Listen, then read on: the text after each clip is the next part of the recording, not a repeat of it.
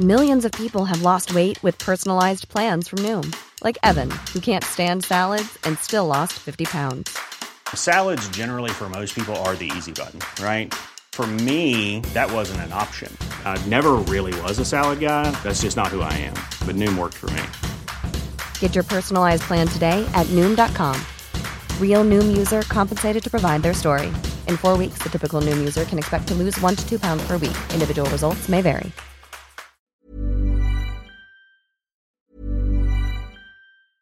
Hey, I'm Ryan Reynolds. Recently, I asked Mint Mobile's legal team if big wireless companies are allowed to raise prices due to inflation. They said yes. And then when I asked if raising prices technically violates those onerous two year contracts, they said, What the f are you talking about, you insane Hollywood ass? F- So to recap, we're cutting the price of Mint Unlimited from $30 a month to just $15 a month. Give it a try at mintmobile.com slash switch. $45 upfront for three months plus taxes and fees. Promo for new customers for limited time. Unlimited more than 40 gigabytes per month. Slows. Full terms at mintmobile.com. Hiring for your small business? If you're not looking for professionals on LinkedIn, you're looking in the wrong place. That's like looking for your car keys in a fish tank. LinkedIn helps you hire professionals you can't find anywhere else, even those who aren't actively searching for a new job but might be open to the perfect role. In a given month, over 70% of LinkedIn users don't even visit other leading job sites. So start looking in the right place. With LinkedIn, you can hire professionals like a professional. Post your free job on linkedin.com slash people today.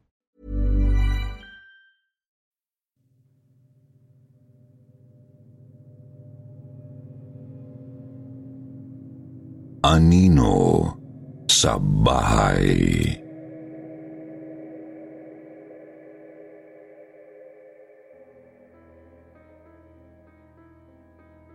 Good day po, Sir Jupiter. Ako si Roxanne. Gusto ko lang po sanang mag-share ng kwento tungkol sa mga naranasan kong pagpaparamdam ng mga kakaibang nilalang. Hindi na po kasi talaga ako pinapatulog ng mga nagpapakita sa akin. Kaya minabuti kong ikwento na lang.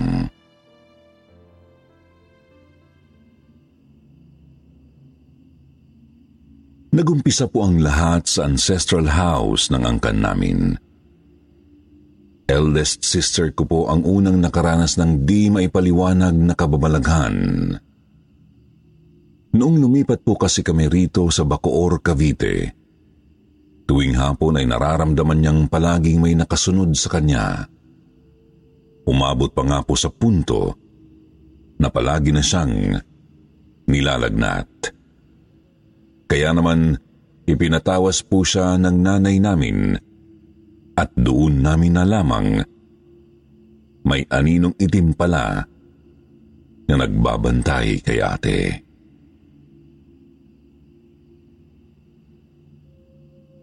Matagal na raw pong nasa bahay namin ang nasabing anino. Kahit nga po ang mga bisita namin ay pinagpaparamdaman na rin ito. Halimbawa na lang po, kinikilabutan yung ibang bisita kapag nagbabanyo sa amin. Tsaka sila nagkikwento kapag papauwi na. At sinasabi nilang parang may humahawak daw na malamig na kamay sa kanilang buhok at batok.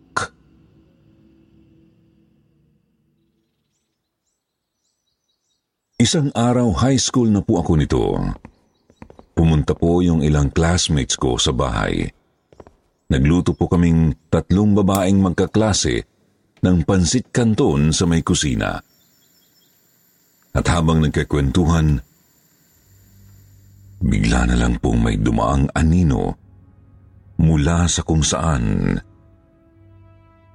Kitang-kita ng mga kaklase ko ang refleksyon ng nasabing anino sa stainless na kalan at sa salamin ng kusina. Sinabihan nila ako agad tungkol sa nakita nila. Nilingon naman po namin ito. Pero wala naman kahit sinong naroroon. Sa bandang kanan po yun ng kusina, Sir Jupiter. Umakyat daw po ito sa hagdan, papunta sa room ng parents ko. Napatahimik na lang ako kasi alam kong doon talaga namamalagi ang aninong yun. palagi po kasi kaming nakakarinig ng mga yabag sa bahaging iyon ng second floor ng bahay kung saan kahoy po ang sahig. Di na nga lang po namin pinapansin kasi nasanay na rin po kami. Kahit nga po ang mga umuupa sa kwartong yun, ay may nararamdaman ding nagbabantay sa kanila kapag natutulog. Di ko na lang po ginatungan ang mga kaklase ko noon. Baka kasi bigla po silang magsiuwian kapag nalamang totoo talagang may kakaiba sa bahay. Tsaka ako na po sinabi ang totoo kinabukasan pagkatapos nilang pumunta sa amin. Bagay na talaga pong ikinatakot nila.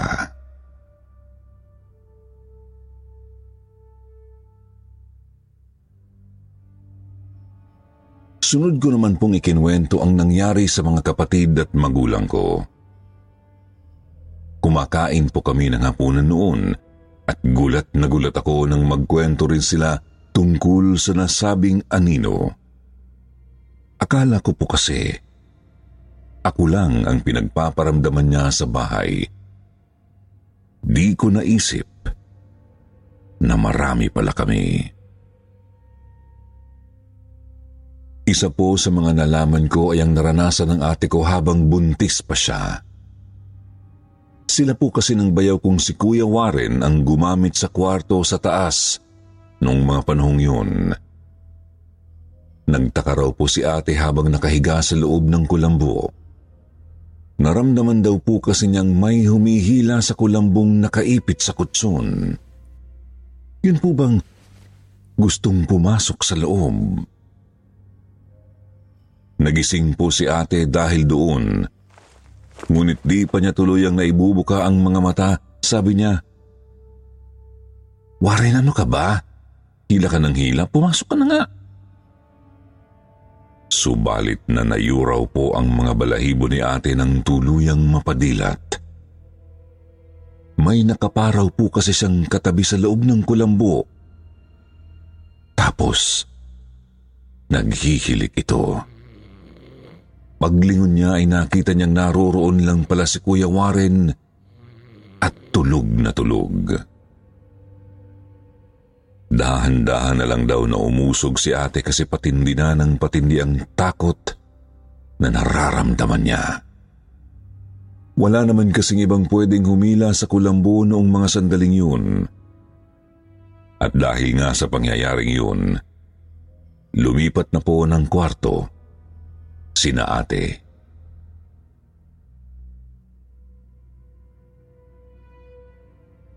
Hindi nga lang po talaga natapos ang mga pagpaparamdam kasi pati ang ikatlong kapatid namin ay may kakaiba ring karanasan. Nung sila po kasi ang tumuloy sa kwarto na yon palaging umiiyak ang pamangkin ko. Ang nangyayari po, palagi po silang pinapatayan ng TV nung anino, animoy nagagalit ito sa ingay. Kaya naman pinaupahan na lang po talaga namin ang kwartong yun, Sir Jupiter. Ang problema maski ang mga umupa ay umalis din kagad. Nararamdaman daw po kasi nilang palaging may nakatitig sa kanila tuwing natutulog. Palagi rin po silang binabangungot. At nararamdaman pang parang may mabigat na dumadagan sa kanila. Ramdam na ramdam daw po talaga nilang may ibang tao sa kwartong yun.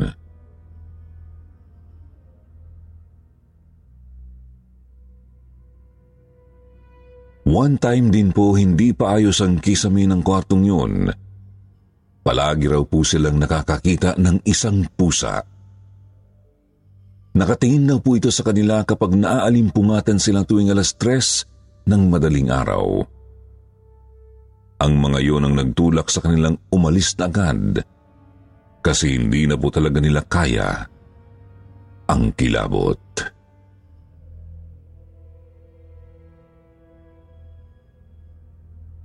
Isa pang experience ko po ay noong naoperahan si mama dahil sa sakit sa goiter. Sa lalamunan po yun kaya hindi siya makapagsalita. Pero doon po namin siya pinatuloy sa kwarto sa taas para hindi siya masyadong madistorbo. Binilhan na lang namin siya ng parang doorbell o buzzer. Pipindutin lang niya yon kung sakaling may kailangan.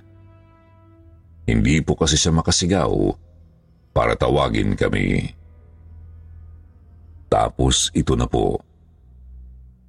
Nasa baba kami ng mga kamag-anak ko noon. Narinig ko na tumunog yung doorbell. Pumunta agad ako sa may hagdan at pasigaw na sinabihan si mama na paakyat na ako. Ang kaso, nanayo ang mga balahibo ko nang makarating sa kwarto kasi wala pong tao roon. Bagamat naroroon naman ang pindutan. Nasa baba po pala talaga silang lahat. Nakatambay sa may garahe. Kasama po nila si Mama.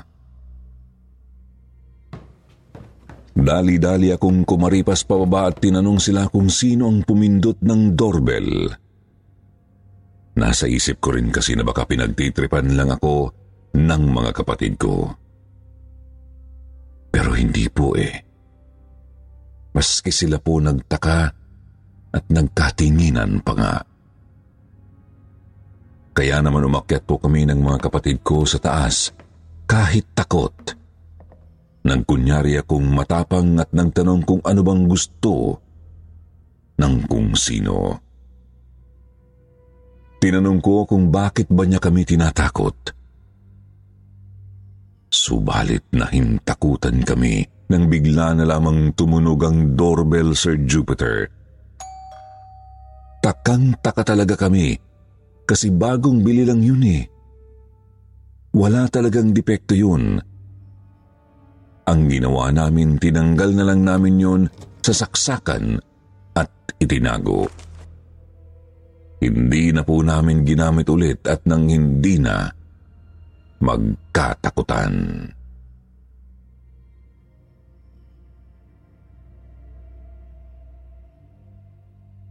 Sunod ko naman pong experience ay noong kapapanganak ko pa lang. Hindi po ako makatulog kaya naisip kong labhan muna ang baru-baruan ng baby ko. Lahat ng mga tao sa bahay ay tulog na po. Ako na lang ang gising dahil sa insomnia at dahil na rin sa pagbabantay sa baby ko. Naka-headset po ako para mabuhayan kahit papaano. Tapos naisip kong sa banyo na maglaba. Naggulat po ako kasi bigla kong naramdamang may dumaan na napakabilis sa labas ng banyo. Sa takot ko na isara ko ng biglaan ang pinto ng banyo tapos pinilit ko na lang na hindi pansinin. Alam ko na po kasing may kakaiba talaga sa bahay eh. Tapos katapat pa ng banyo ang hagdan papunta sa taas. Yun nga lang po hindi doon natapos ang pagpaparamdam niya sa akin noong gabing yun. Pagkatapos ko kasing magbanlaw, nagtaka ako kasi bukas ang gripo sa may kusina.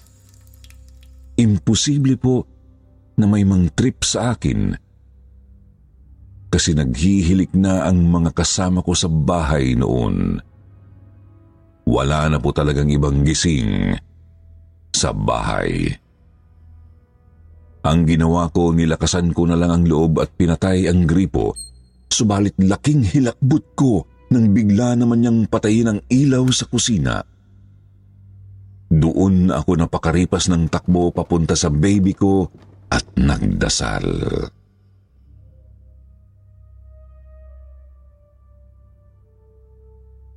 Isa pang hindi ko malilimutan karanasan ay noong nagtatrabaho pa ako sa isang fast food chain.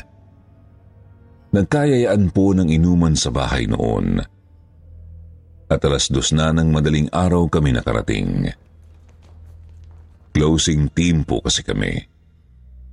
Sa gitna ng inuman namin, sinabi ng isang kasama ko na may lalaki raw sa ilalim ng hagdan sa may kusina. Sabi ko naman, baka si tatay.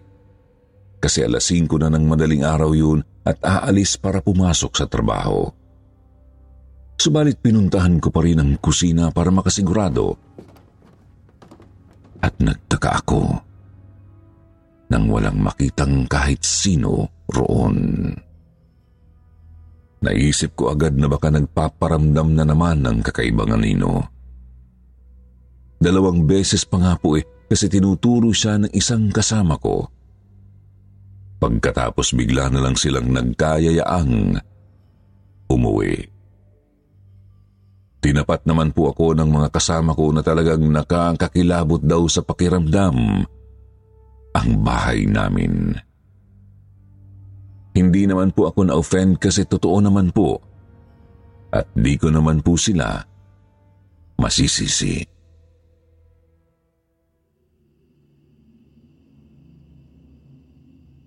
Lumipas po ang mga taon. Hindi na po gaanong nagpaparamdam ang kakaibang anino sa bahay namin, Sir Jupiter. Subalit, may pumalit namang isang bata. Sir Jupiter, namatayan po ng anak ang panganay kong kapatid noong sampung taong gulang pa lang ako. Underdeveloped po kasi ang skull niya. Bagamat buo naman ang iba't ibang bahagi ng katawan. Sadyang yung ulo lang talaga ang nagkaproblema. Dahil daw sa masyadong exposed si ate sa muriatic acid at bleach kapag naglilinis ng bahay. Wala pa po kaming mapaglilibangan sa pamangkin ko noon kaya doon muna namin siya inihimlay sa may garahe. Temporary lang naman dapat yun at balak ding ilipat paglaon.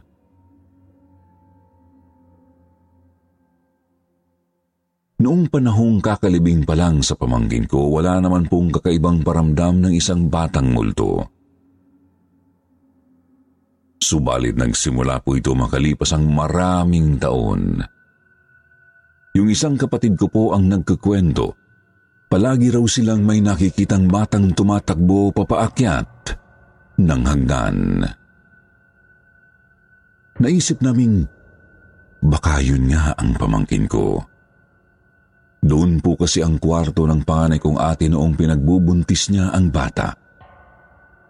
Naisip din po namin Baka naaswang si ate noon at yun talaga ang totoong dahilan ng pagkamatay ni baby.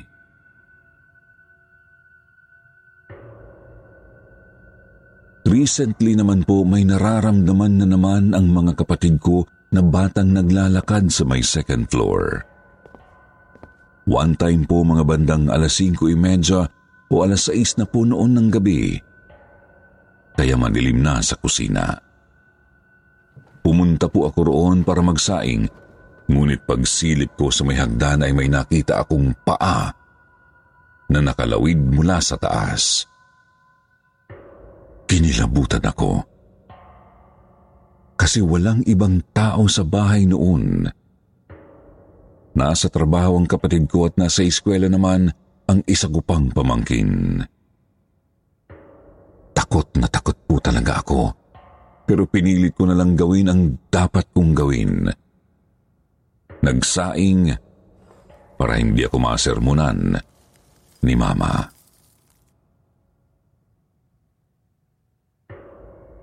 Sunod naman po ay nangyari nang minsang pumunta rito sa bahay yung bayaw ko. Siya po ang nag-drive sa kotse ng father ko at pinark niya ito sa may garahe. Nakatambay po kami ng isa ko pang kapatid noon sa may labas ng bahay kaya nakita namin ang isang bata sa likod ng sasakyan. Akala po namin yun yung second child ni na ate na si Luis kasi nasa ganoong mga edad yung nakita namin. Naroroon lang ito sa may likod ng driver's seat. Pagkababa ng bayaw ko, tinanong namin siya agad kung nasaan si Luis Pero sinabi niyang naroon daw ito sa bahay nila. Wala raw siyang kasama sa sasakyan. Nagkatinginan naman kami ng kapatid ko kasi pareho naming nakita yung bata sa may likod ng sasakyan.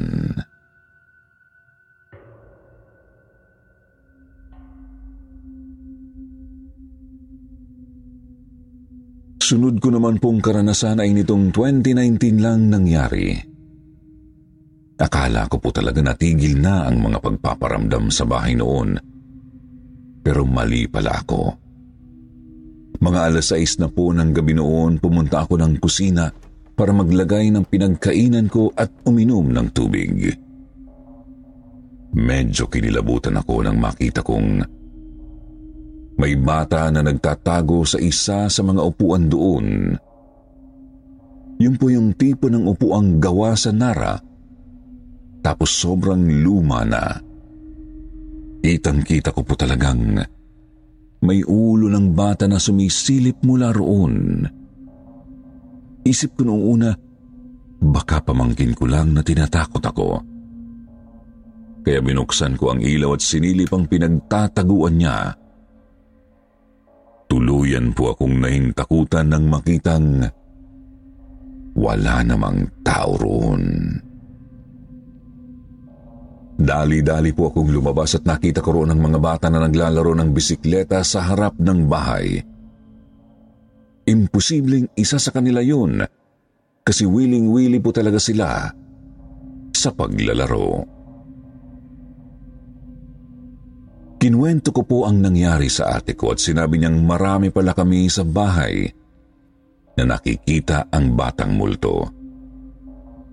Sabi niya dead mahing ko na lang daw kagaya ng ginagawa namin sa kakaibang anino. Di ko nga lang maiwasang isiping baka yung batang yun ay ang namayapa kong pamangkin. Siguro gusto lang niyang makipaglaro sa amin.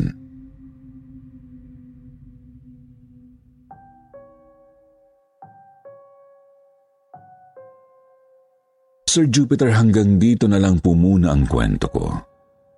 Sa susunod siguro ibabahagi ko naman ang mga kakilakilabot na pangyayari sa bahay namin ng asawa ko. Ayaw nga pong dumalaw dito ng mga kamag-anak ko kasi may nangangalabit pag natutulog sila. Ginagalaw din ang mga upuan at ibang mga bagay-bagay. Ipaalala ko na lang din po, huwag nating kalimutang ipagdasal ang mga kaluluwa at mga multo. Mas maigi kasing sa Diyos tayo kumapit kasi siya ang nakakaalam kung paano mapapatahimik ang mga ligaw na espiritu. God bless po. Team Sityo Bangungot.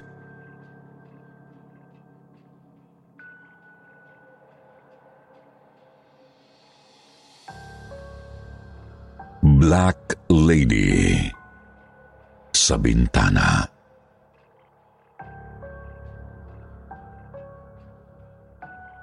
Hello, Sir Jupiter.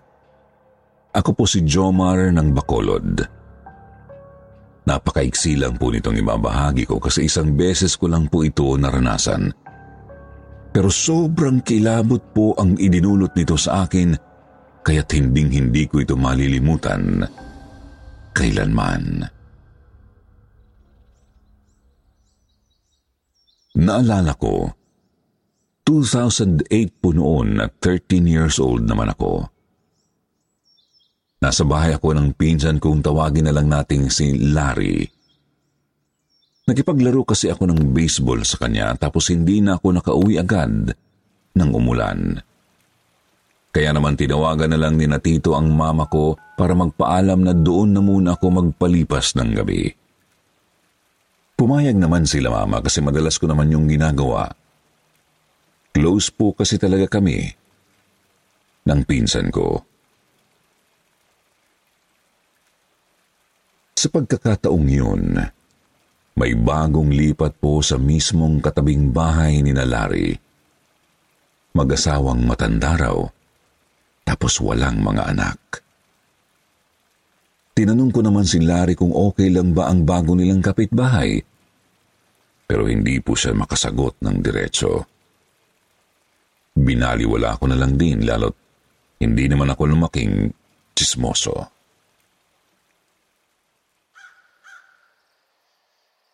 Bandang alas 10 na po ng gabi nang matutulog na dapat kami. Kakatapos lang namin maglaro ng video games noon. Nagbanyo muna ako tapos bumalik na sa kwarto ni Larry.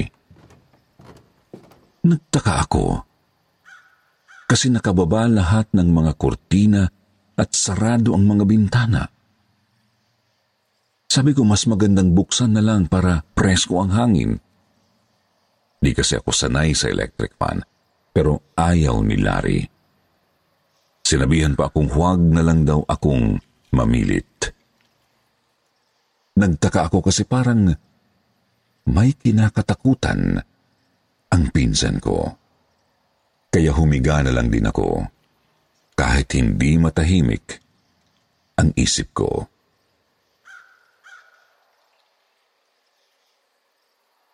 Mga isang oras ang lumipas, gising pa rin ako. Bumangon muna ako para uminom ng tubig. Bumalik sa kwarto at napadako ang tingin sa isa sa mga bintana. Yun po yung bintana na nakaharap sa bahay na may bagong lipat. Napansin ko kasing parang may nakatayo sa labas nito. Di ko nga lang alam kung sino dahil nga sarado ang bintana. Gayunpaman kinutuban po ako. Tiningnan ko ang pinsan ko. Nang masiguro kong tulog naman siya, dahan-dahan ko pong binuksan ang bintana tsaka sumilip. Sir Jupiter, nabulunan ako sa nakita ko. Gusto kong sumigaw pero Walang tunog na lumalabas sa lalamunan ko. Sa labas po kasi ng bintana, may isang babaeng nakatayo. Kulay itim ang buo niyang katawan, pati ang mahaba niyang bestida. Nakalutang po siya sa ere at nakatitig ng mata sa mata sa akin. Sinubukan kong kumilo sa tumingin ng saklolo pero talagang ayaw makisama ng katawan ko. Inilapit ng babae ang mukha niya sa bintana at itinapat ang napakalalaki niyang mga mata sa mismong mukha ko. Nanginginig na talaga ako noon. Akala ko kung ano nang mangyayari sa akin. Mabuti na lang at nagising si Larry. Hinila niya ako at sinara niya ulit ang bintana nang hindi tumitingin sa labas. Doon na po ako nakagalaw at nakapagsalita, Sir Jupiter. Tinanong ko po siya kung ano yun.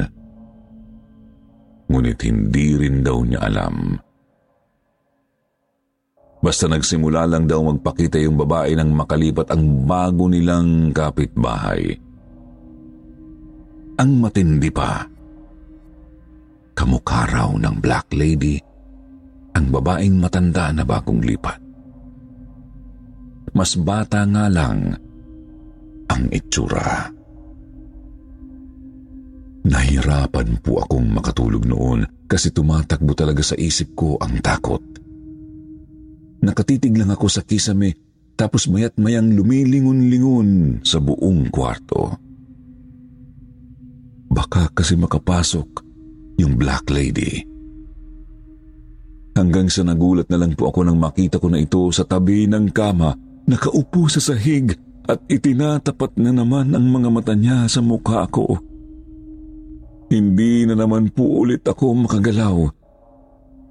Samantalang humahagik-hit naman ang babae. Lunod na lunod na ako sa kilabot ngunit hindi pa rin talaga ako makasigaw ng saklolo. Ilang sandali pa po binuka ng babae ang napakalaki niyang bunganga at tila ba aktong lalamunin ang buong ulo ko. Kitang-kita kong napakadilim sa loob ng bunganga niya para akong nakatitig sa isang yungib. Pakiramdam ko naglakbay ako sa kawalang iyon ng ilang oras hanggang sa magising na lang ako ng mag-umaga na. Gusto kong isiping bangungot lang yun. Pero ramdam na ramdam ko po talaga ang lahat eh. Totoong totoo talaga. Sir Jupiter, gusto sana naming alamin kung ano o sino yung multo na yun. Pero wala talaga kaming lakas ng loob, lalo't mga bata pa kami noon. Ayaw rin namang maniwala ng mga magulang namin kapag ikinikwento namin ang tungkol doon. Kaya hindi na muna ako nagpalipas ng gabi ulit kina Larry. Siya pa nga po ang napapadalas na magpunta sa amin. Sabi niya natigil lang daw ang pagpapakita ng babae nang mamatay ang matandang babae sa kapitbahay. Kung anuman ang babaeng yun, hindi pa rin po namin alam. Ang sigurado lang ayaw na namin siyang makita ulit kahit ngayong malalaki na kami.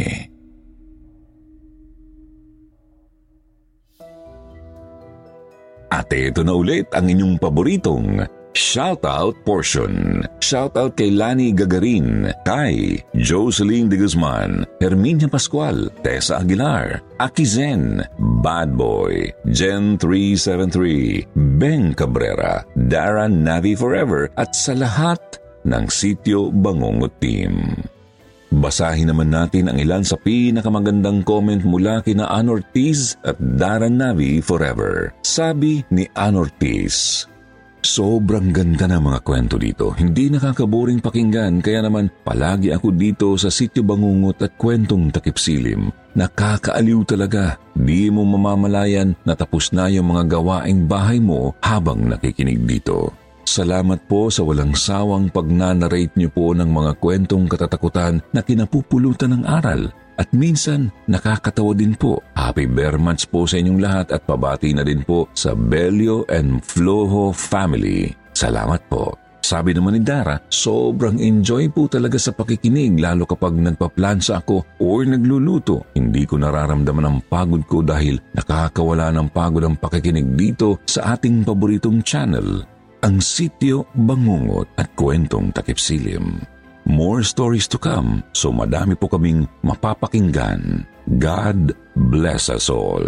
Dun po sa mga hindi nabanggit, huwag po kayong mag-alala. Sa susunod, kayo naman. Huwag niyo pong kalimutang mag-reply sa ating shoutout box na nasa comment section para ma-shout out ang pangalan niyo. Muli po mula sa bumubuo ng sityo Bangungot, ito po ang inyong lingkod, Jupiter. Nagpapasalamat.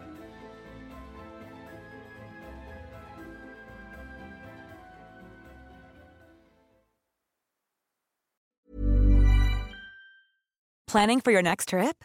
Elevate your travel style with Quince. Quince has all the jet setting essentials you'll want for your next getaway, like European linen, premium luggage options, buttery soft Italian leather bags, and so much more. And is all priced at 50 to 80% less than similar brands. Plus, Quince only works with factories that use safe and ethical manufacturing practices. Pack your bags with high-quality essentials you'll be wearing for vacations to come with Quince. Go to quince.com slash pack for free shipping and 365-day returns.